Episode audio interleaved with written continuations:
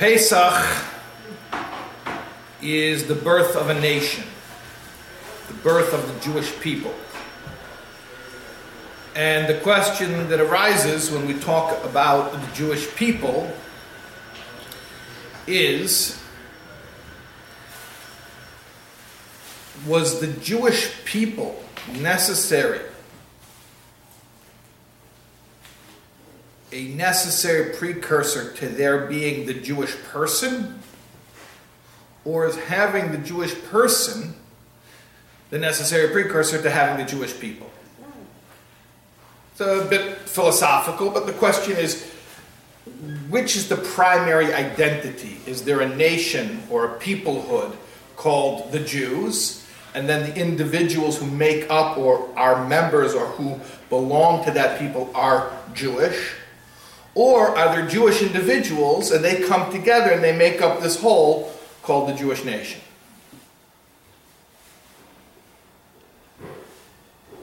You know the story about the, uh, the couple who had a uh, shalom bayis issue and they came to the rabbi and the wife said all of her complaints. And the rabbi listened, he heard her out, he says, You're right. The husband says, Hey, what about me? What about my side? The, the, the, rabbi said, Go ahead, say your side. The husband said his side. And the rabbi listened and he heard him out and he said, You're right. The rabbi's own wife was walking by the Rebbetzin. She overheard this and she kind of stuck her head in the room. She said, How could they both be right? And the rabbi said to her, You're right it's it's a joke, but it's it's it's not a joke. Or like they say, every truth has a little bit of joke. Um, they can both be true.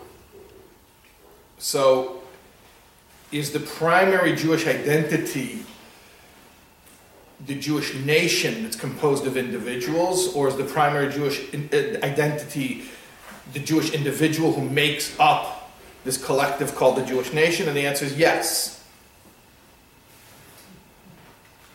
Like many things in Torah, or perhaps all things in Torah, it's a paradox? The answer is yes, you're both right. And this paradox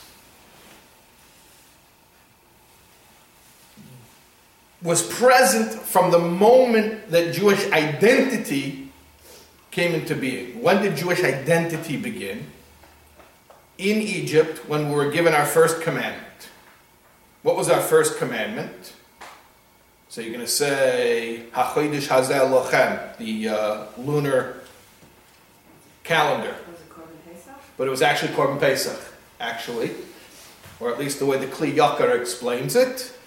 That really the first mitzvah was Korban Pesach, and the mitzvah of the lunar calendar, which was given on Rosh Chodesh Nisan, that was actually just a precursor to be able to bring the Korban Pesach on the correct date. So we were given the calendar in order to have a date in which to do the first mitzvah, which was the Korban Pesach.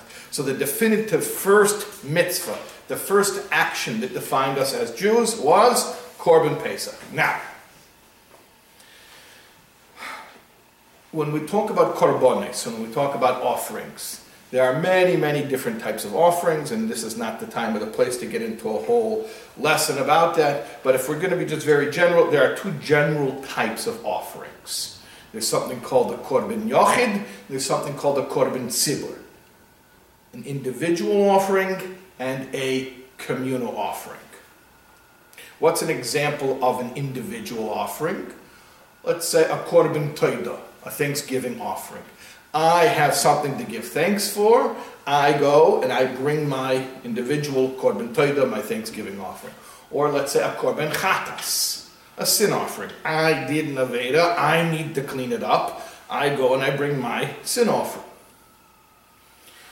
Then you have communal offerings. What's a communal offering? Well, a good example would be every day you have timidim. You have the tomid in the morning, you have the tomid in the afternoon, and these were done collectively. This was not any individual who brought that korban. This was brought on behalf of the entire nation. It was actually purchased with communal funds, and um, that's a korban tzibur. Another example of a korban tzibur would be uh, the musaf that was brought on Shabbos and on Rosh Chodesh or on a Yom Tif. Generally speaking, the difference is like this: a korban tzibur has a specific time.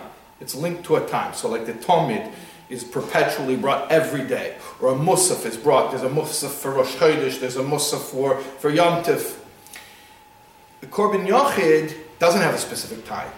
It, ha- it, it comes from a, from a situation that a person is in a particular situation where he has to bring this uh, individual offering.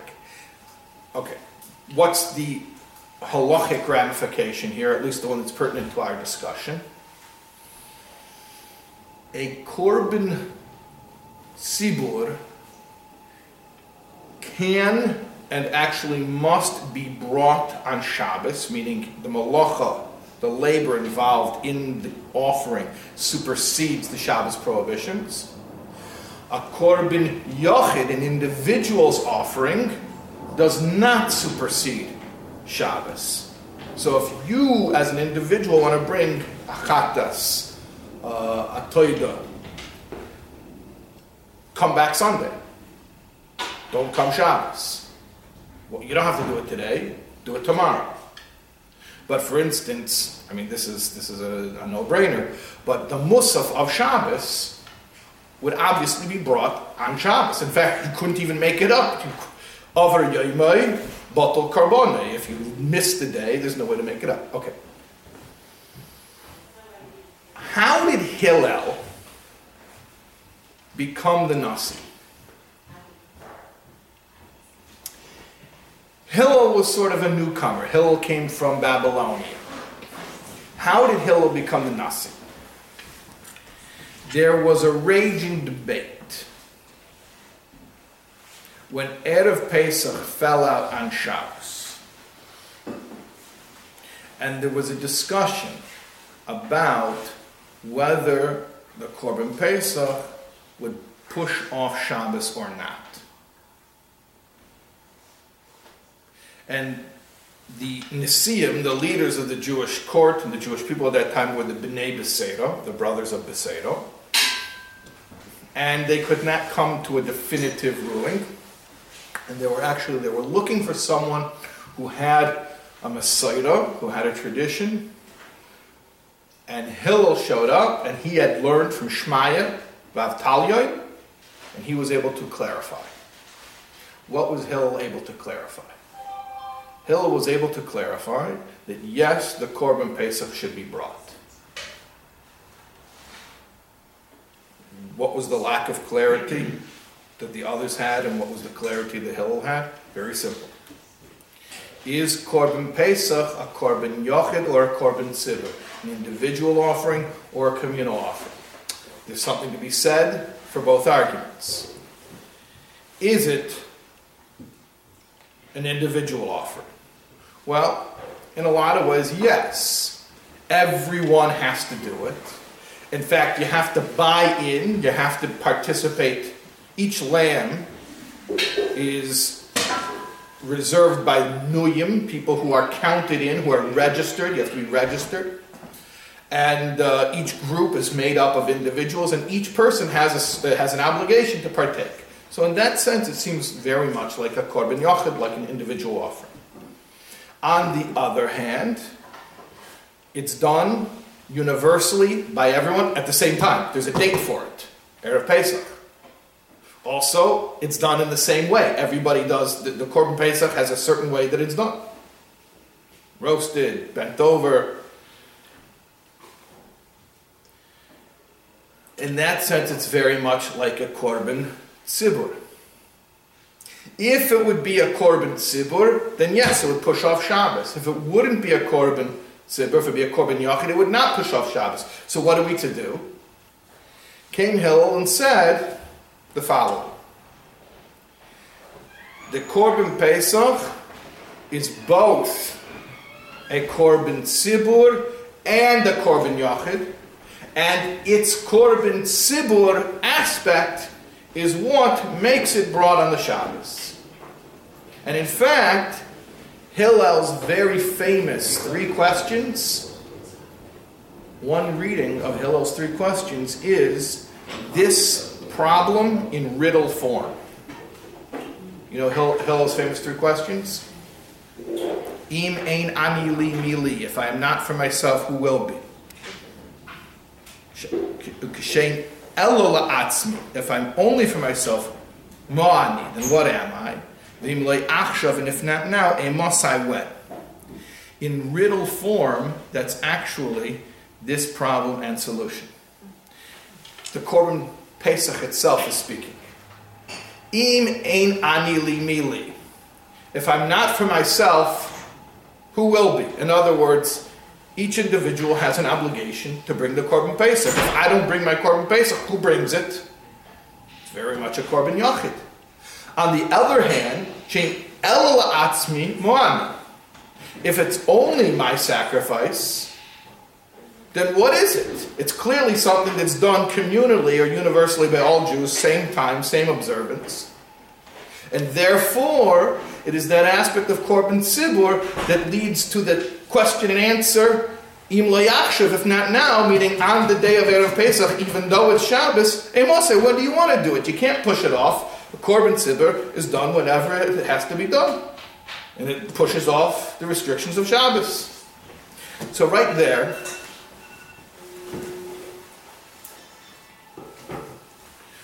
right there, we are introduced to the essence of Jewish identity. The essence of Jewish identity is a paradox. It is both individual and communal simultaneously. We know throughout history there are societies that are collectivist and societies that are individualist and each one sort of has its pros and cons. A collectivist society is one where there's strength in numbers. Everybody is pulling for a single vision.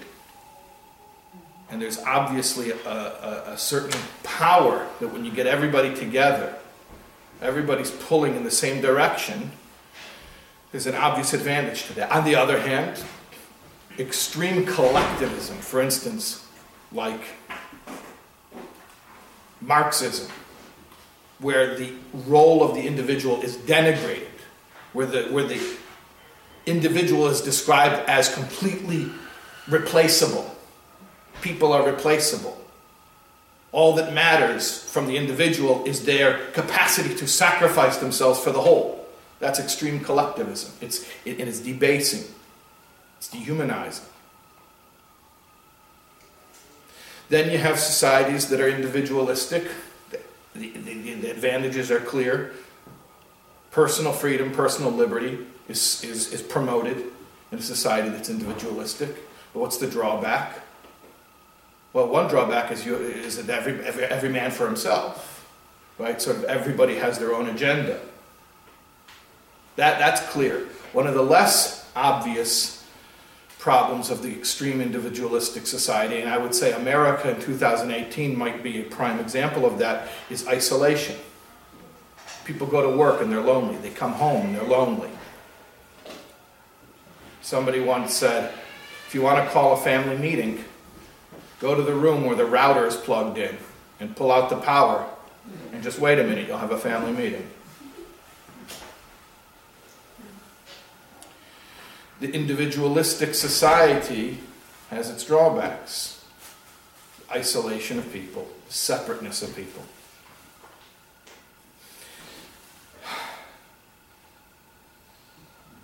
One time, the, the, the Frierdiker Rebbe, the sixth Lubavitcher Rebbe, was on a, a train. And as you probably know, if you even know a little bit about the previous Rebbe's biography, is that he was branded public enemy number one of the communist revolution. He was a, uh, an enemy of the state, an enemy of the revolution. And uh, he was almost sentenced to uh, a capital sentence by the communists. He narrow, narrowly escaped with his life. there were once two intellectuals talking, and two Jews, intellectuals, and they were talking about which system is closer to Torah, communism or capitalism. And they asked the previous Rebbe, and he said, Well, you know, the idea that Hashem will bless you in all that you do, that's like capitalism. The idea, and it's actually from the same few psukim in, in, in Torah, um, that there shall be no poor in the land. That's similar to communism. He says, so the truth is that everything that's true in every, and it's interesting, you know, this is somebody who was persecuted by communism, and yet he said, look, there's a certain amount of truth that's in every system, but that truth comes from Torah. Or like Winston Churchill said, that democracy is the worst form of government devised by, by man until you compare it with all the others that have ever been invented. And he's probably right. The, the, when it comes to man made systems, democracy is the best of the worst. They're all worst. They're all bad. They're all flawed because they're, they're, they're man made. But Torah, being divine and being the source of the truth that's in present, the, the, truth that is present in all political systems and all economic systems originates from Torah. And Torah actually transcends all of these categories and all of these divisions. Is Torah liberal or is Torah conservative? Yes. Yes. Yes, it is. It is. It is very much. Which one? you cannot confine Torah to what is called liberal or what is called conservative in America in 2018 or in any country at any time. Torah transcends these, these categories. So is, is Torah collectivist or individualist? Yes, yes, it's both. And from the very moment of our inception, from the first moment of Jewish identity, when we first got a mitzvah, the first mitzvah was both a korban yochid and a korban tzibur simultaneously, transcending categorization. So Jewish identity is Jewish identity that the sum is greater than the what do you call it? The, the whole is greater than the sum of the parts, right? The collectivist idea. Yeah, I can definitely see that. You know, one of the ideas why we dip apples in honey on uh, Rosh Hashanah. One of the beautiful ex- explanations is that a worker bee creates a teaspoon and a half of honey in his entire lifetime. So when you look at a bowl of honey, you're looking at the work of thousands, maybe tens of thousands of bees. The life's work, not a season, a lifetime. You're looking at generations. So in Rosh Hashanah, when we're being judged, we say, Hashem, don't look at me as an individual. Look at the intergenerational accomplishment. Look at the vast timeline of history. The Jewish people, we, you know, we did some good stuff. Don't single me out. Look at me like a worker bee that contributed my tiny little teaspoon and a half to this beautiful bowl of delicious honey that's called the Jewish contribution to serving God. Okay. So, on one hand, we're very much into this collectivism. On the other hand, I mean, how were the Jewish people counted in the, the census, in the, in, the, in the wilderness, in the midbar? The, the, the half shekel census. The whole idea is each one counted separately. Each one counted. That's why, by the way, the name, there's a whole book from the five books of Moses. The second of the, the, the five books is called Shmos, which means names. The beginning of, uh, of Shmois, says these are the names, children of Israel. Um, and Rashi there comments and says that it's out of Hashem's love for the Jewish people that he counts them again. Well, hold on a second. Counts? Hold on. Is it names? Or is it numbers? It's both. See, your name is your individual identity. A number, if you just a number, like one of the things that previous Rebbe wrote about in his, he wrote a journal about his imprisonment. And he said that when they, anyone here speaks Russian? Yeah? So there's a word, yarlik. Hmm? How, how, would you translate it? In English? Yarlik. When he came to yeah, when he came to prison, they told him, "You are Yarlik, two six eight one eight. Oh, Yarlik. Yarlik. Okay, what's a Yarlik? Yarlik is a label. A label. So when the previous Rebbe came to prison, they told "You're not. You don't have a name anymore. You are one eight."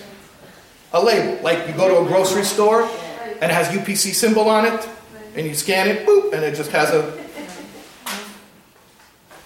That's dehumanizing. In the Holocaust, they were reduced to numbers. That's correct. And the number tattooed on their arm became their identity. That's right. On the other hand, wait, hold on, on the other hand, on the other hand, everyone wants to count. I want to count. One man, one vote. I want to have the same value as the next guy. Ah, so there is something to being a number. There's, there's pros and cons to both.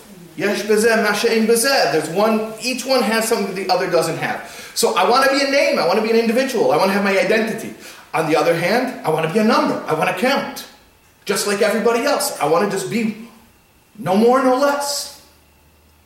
So collectivism and individualism run through in this, this, sort of paradoxical way the very core of Jewish identity, and this begins from our very first act as Jews, the Korban Pesach. It's neither an individual offering nor a communal offering, and it's both. There's a story that's told about. Um, Reb Elimelech of Lezhensk that he once went wandering in self imposed exile for a couple of years. And after, and he, it was in order to refine himself. He undertook a certain um, self refining um, you know, it was a, it was a, it was an idea of of exiling himself in order to undergo certain hardships that it should refine him. At any rate, the, the purpose was it was supposed to be spiritually cleansing. At the end of the period of wandering, which was about two years, he came back home, and as he's entering his hometown, an acquaintance says to him, Oh, no, you probably haven't heard. You come back in town, you haven't been in town for two years, there's no email, there's no phones. Oh, you haven't heard. What? Your son Lazarke is very sick. So, of course, he was distraught and he picked up the pace and he ran home and he came in the door and he hasn't seen his wife in two years, but the first thing he says is, What's wrong with Lazarke? And his wife says, Nothing, nothing. He says, No, no, tell me, tell me straight. What's wrong with Laser She says, Nothing. Thank God. He's fine. He's in Cheder. Rabbi Melech says, But as I entered town, somebody said, Oh, you probably don't know about Lazarke. And his wife says, Oh, yes, unfortunately, there's another Eliezer, another Lazarke. Um, a child from another family who's not well right now. And that neighbor must have misunderstood and thought it was our child. And Rabbi Elimelech said to his wife, With your permission, I'm going back into exile. Because if I felt relief when I realized it wasn't our child, that moment of relief that I felt, then I've gained nothing from my two years of self imposed exile. So, you know, this idea that no man is an island, you know, you can't just be for yourself. This is a basic concept. You know, they say, what's the difference between the ill and the well? I and we. I L L, W E L L, right? They're the same word, but there's I and there's we. So ill is I, well is we. You can't just be for yourself. And, and the idea, not just it's not nice to just be for yourself. You can't be a healthy individual if you're only for yourself. Right? Ain ani li mili, fine, but if I'm only for myself. In other words, it doesn't just mean you got to balance out. You got to be a little for yourself and a little for the community. What it means is a healthy self, a healthy ego is one that is nullified to something greater than itself. I'll give you a perfect illustration. There was a young rabbi, this is in the 1950s, YU trained. He had smicha from uh, Rabbi Yosef Ber Soloveitchik. The name of this young man was Reb Nachman Bernhard. He went for five years to Wichita, Kansas. Wichita, Kansas, okay, that's a talk about being in exile. And after those five years, when his children were getting older, they needed chinuch, he came back to New York and he was going to sit in kollel and he was going to learn. His Rav, who had given him ordination, Rabbi Soloveitchik, told him that he was approached by the Oxford Synagogue, that was the name of it, still is the name of it, in Johannesburg. Now, you have to understand, Johannesburg, South Africa, in the 50s, was about as, as far as Jewish infrastructure, was about as thriving as Wichita, Kansas. Actually, in some ways, you might say worse because it had a lot more Jews, but just as little Jewish community. And this synagogue wanted a rabbi, and they contacted Rabbi Soloveitchik, and he recommended for them two possible candidates the two Normans, Norman Lamm and Norman Bernhard. Norman Lamm was smart. They asked him, and he said he's working on his PhD. It's not available. They asked Norman Bernhard, and he asked the Rav, he asked Rabbi Soloveitchik what he should do. And Rabbi Soloveitchik told him, this kind of question, you should go to the Lubavitcher Rebbe. Yeah. So Rabbi Bernhard went to the Rebbe. And he explained, I did five years, you know, I did my time. I did five years in Wichita, right? Okay. Now I want to sit in kollel in a normal place in New York, in a normal community where my kids have chinuch, and I want to learn Torah. And the Rebbe told him that there is a fire burning, there is a crisis in the Jewish world, crisis of assimilation, and anyone who has the ability to fight must fight. Everybody is, you know, universal military conscription. Everybody is drafted. You can't, there's no uh, there's no uh, exemption. And Rabbi Bernhard said, you know, Sofer, he referred to the Chassam Sofer, he says the Chassam Sofer was worried that his involvement in communal matters was going to cause his own children to suffer. In other words, Bernhard brought up the example of the Chassam Sofer as like an argument that there is such a notion that a rabbi has to also think of his, his own family.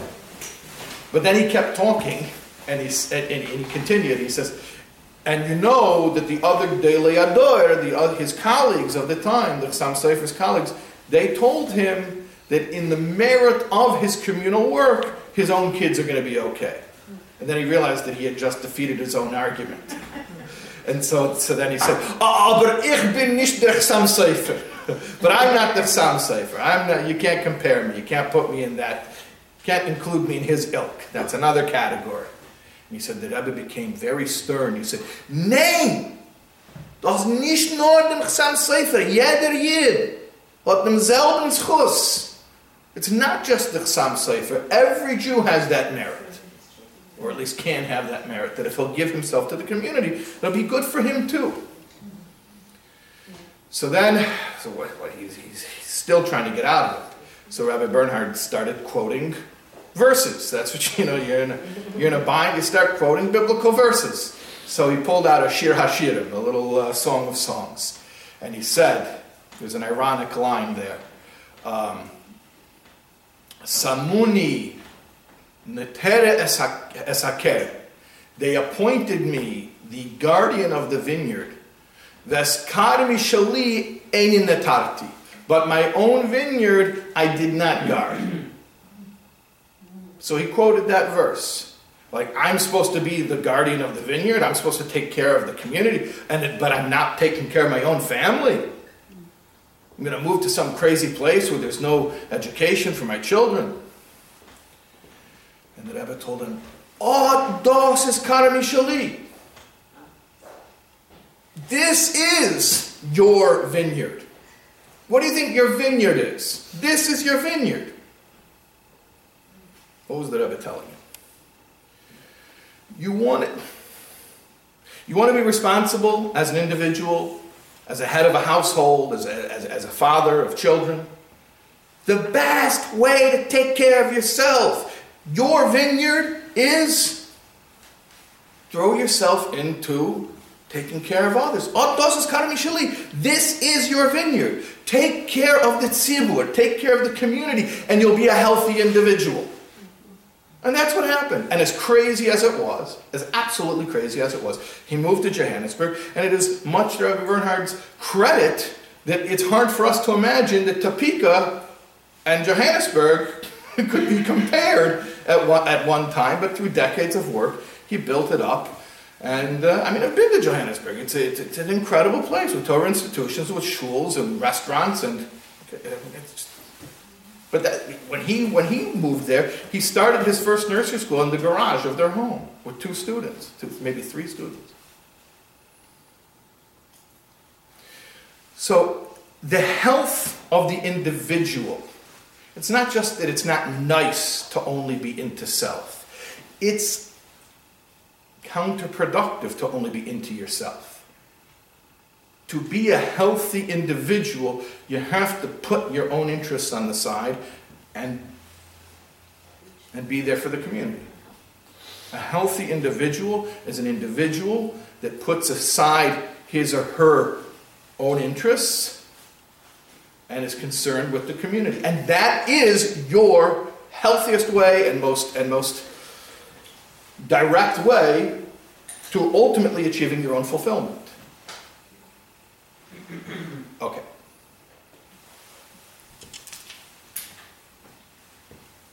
What's the other side of the coin? What's the other side of this equation? Again, I want to repeat this so that it's understood. It's not just that an individual would be not nice to only care about himself or herself. It's that the individual only thrives, the individual is only truly alive when he or she lives for a purpose greater than self. To be a healthy individual, you have to care about the community. Okay. What's the flip side of that coin? If you just flip the whole thing. You have to find a good balance. What's a healthy community? No, there's no balance. It's like, what's a good marriage? 50 50? No, 100 100. No, I mean of taking care of yourself. The flip side, no, no, no. Taking care of yourself. You want to take care of yourself? Take care of the community. That's the best way to take care of yourself. The flip side, the flip side of the coin is what's a healthy community? What's the definition of a healthy community? A bunch of healthy individuals.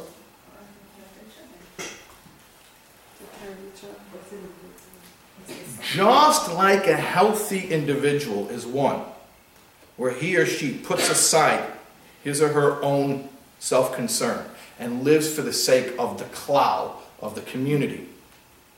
A healthy klal, a healthy community is one that puts aside its collective concern and focuses on the individual welfare of each member of the community. What's the illustration of this? There's a halachic case. The Rambam in Hilchas Yesodei HaTorah talks about a case where a group of Jews are besieged and hostile Gentiles say, Tnu lanu echad mikem. Give us one of you. Hand over one of you, and we'll let you live. Now, rationally, logically, human common sense would dictate well, you know what? The greater good dictates you hand over the individual and you save everybody else. What if there's a hundred people, a thousand people, ten thousand people? You give over one person and you save more people. That's what human logic would dictate. Torah logic, which is divine logic, says no. You don't give over one individual. And unfortunately, this case is not just a theoretical construct depicted on the pages of the Rambam. Unfortunately, there are too many cases in history to count where this was the fate of a Jewish community. Torah tells us that the community sacrifices itself for the individual. Okay, so that's an example of dying for Judaism. Let me give you an example, a little bit more of an upbeat example, an example of living for Judaism. I have a friend, I can't be too specific when I describe the scenario here, who is a shliach in a European city. That's as specific as I can get. He told me that he was at an event that, and he was at an event where a particular philanthropist, uh, a, communal leader within European Jewry, was being honored. And they got to talking. This shliach got to talking with this philanthropist who uh, has, again, I don't want to get too specific, but he, okay, I could say he, he, he built a school in his city. He built a very big school in his city.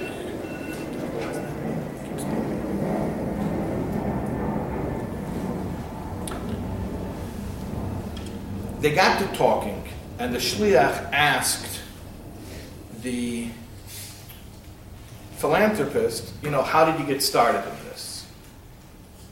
Because he wasn't, still isn't such a religious guy. He hadn't been involved in Jewish causes before, he, he gave to other things. But this thing, back in the late 80s, he started getting into Jewish education. He built a school, actually built a few schools, a network of schools. So the shliach asks him, What's the story? How did you get into it? So he says, In the late 80s, I hired a firm, a research firm, to accumulate data about the Jewish community in this city and to a non Jewish firm to scientifically analyze the findings and come back to me and tell me what is going to be, what's the projected fate of this Jewish community. So they accumulated data and they came back and they said that within 20 years there will be no Jewish community. Okay. So he asked them, okay, now could you analyze what would change that? So they came back to him and they said, a school. So he said, okay, very good. And he said, I built the school. That's, that's why I built the school. So the shliach says to the philanthropist, he says, I hear that. That's great. That's, it really is. It really is great. But let me ask you a question. Why did you need to have that whole study before you came to the conclusion that you needed to make a school? Before you had that study done, you knew about Jewish children in this city who weren't getting a Jewish education. What about those Jewish children you knew about who weren't getting a Jewish education? Why wasn't that the impetus?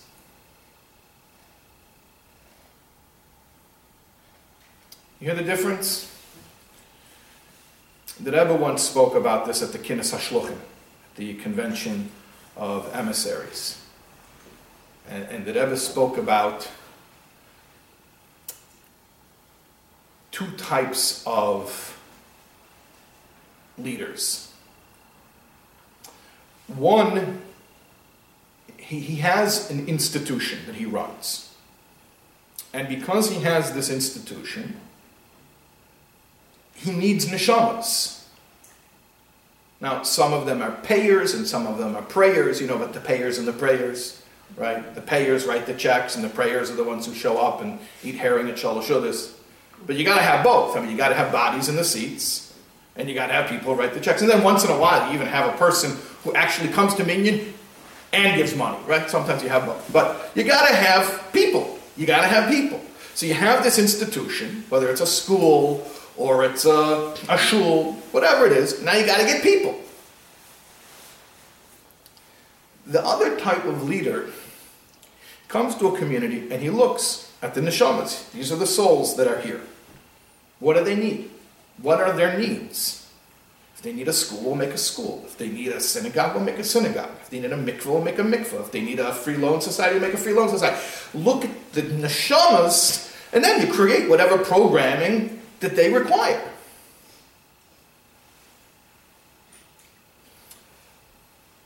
Very few, if any, institutions are begun with cynical intentions.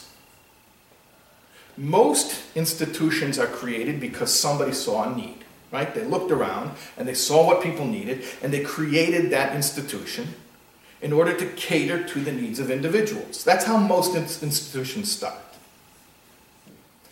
But something happens, unfortunately, in the lifetime, doesn't always, but very common, that in the lifetime of an institution, when does an institution become stagnant?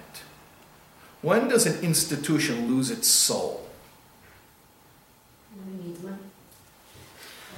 Needing money? No, that's okay. Needing money is okay. Money's not a dirty word.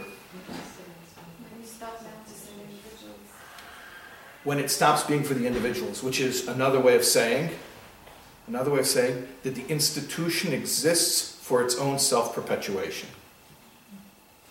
That the institution exists in order to exist. That the school is there in order to continue being a school.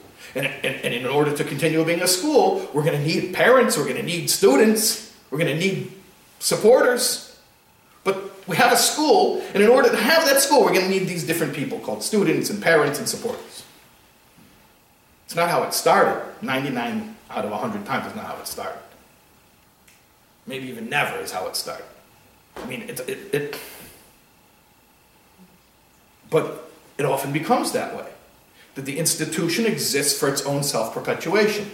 that is just as dysfunctional as an individual, as a person who lives for their own self perpetuation. As a person who says, I'm here for me.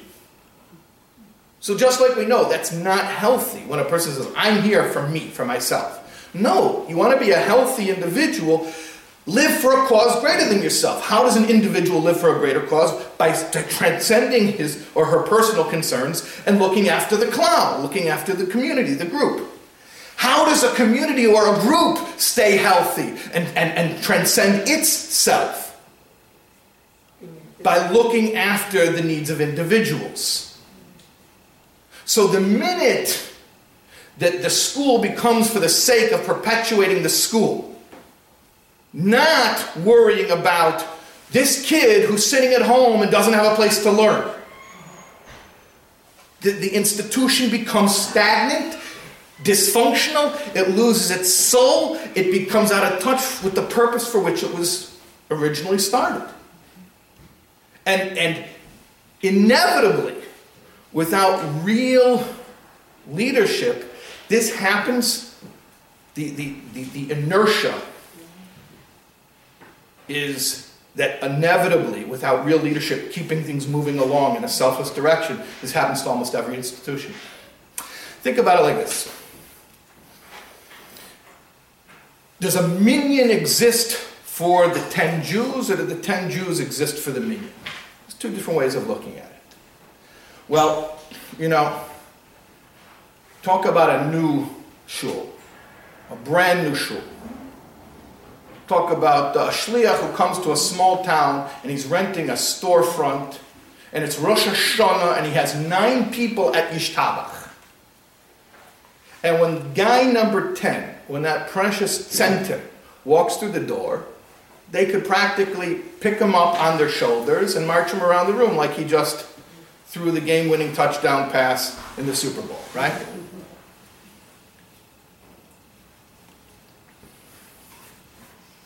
But what happens when that same guy walks into shul and he's guy 110?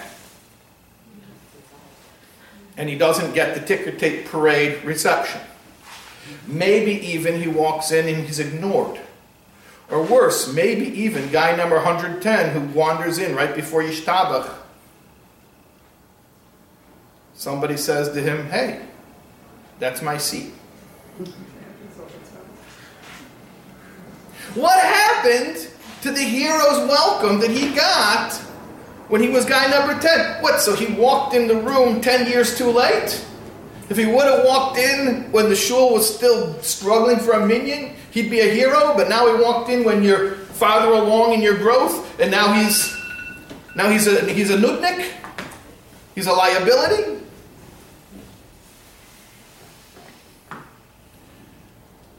If the shul exists for the mispalalim or the mispalalim exists for the shul. If the minyan exists for the ten Jews or the ten Jews exist for the minyan. Okay? If you need Jews for the minyan, then once I got 10, I'm good. Okay, 11 for insurance. Okay, 11 looks a little bit nebby. Let's get 20, fill it out, but now we're solid. We're good.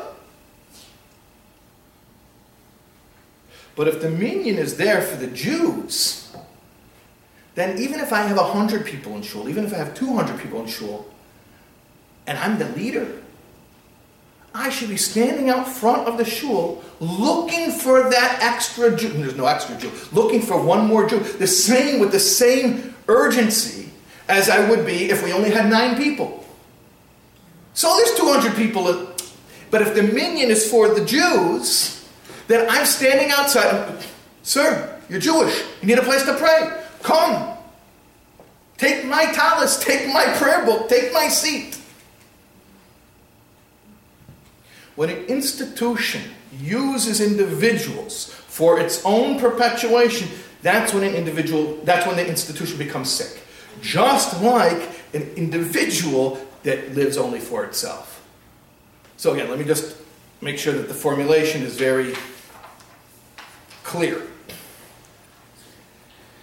We're not talking about a balance between individual and community. Not a balance. What we're talking about is A healthy individual has to live for the community. If you live for yourself, you're not well.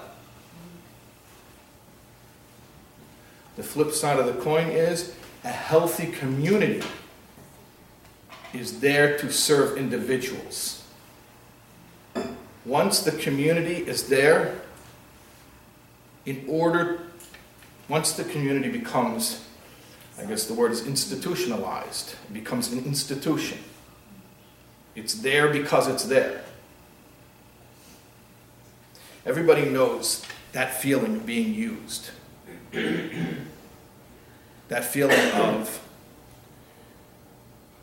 the institution is no longer serving me. It's not here because its charter is my welfare or my children's welfare. The institution is there for itself. And that's when people start to, to, to run away from institutions and eventually they die. So, what's the solution? The solution is very obvious. The solution is very obvious. A healthy individual has to look beyond his or her own self concern and ask, How can I serve the community? A healthy community has to look beyond its self concern as an institution, as a group, as, a, as an entity, and say, even if we were in theory, even if in theory we were to have to sacrifice the common welfare, the greater good, for the sake of an individual, we would do so. And the irony is, the beautiful irony, it's a good irony, is the community that's willing to do that doesn't end up being sacrificed, it doesn't end up losing. It's not a deficit or a detriment to that, to that group. That is the healthiest group. The most thriving, most living group is the one that is that zealous for the good of the individual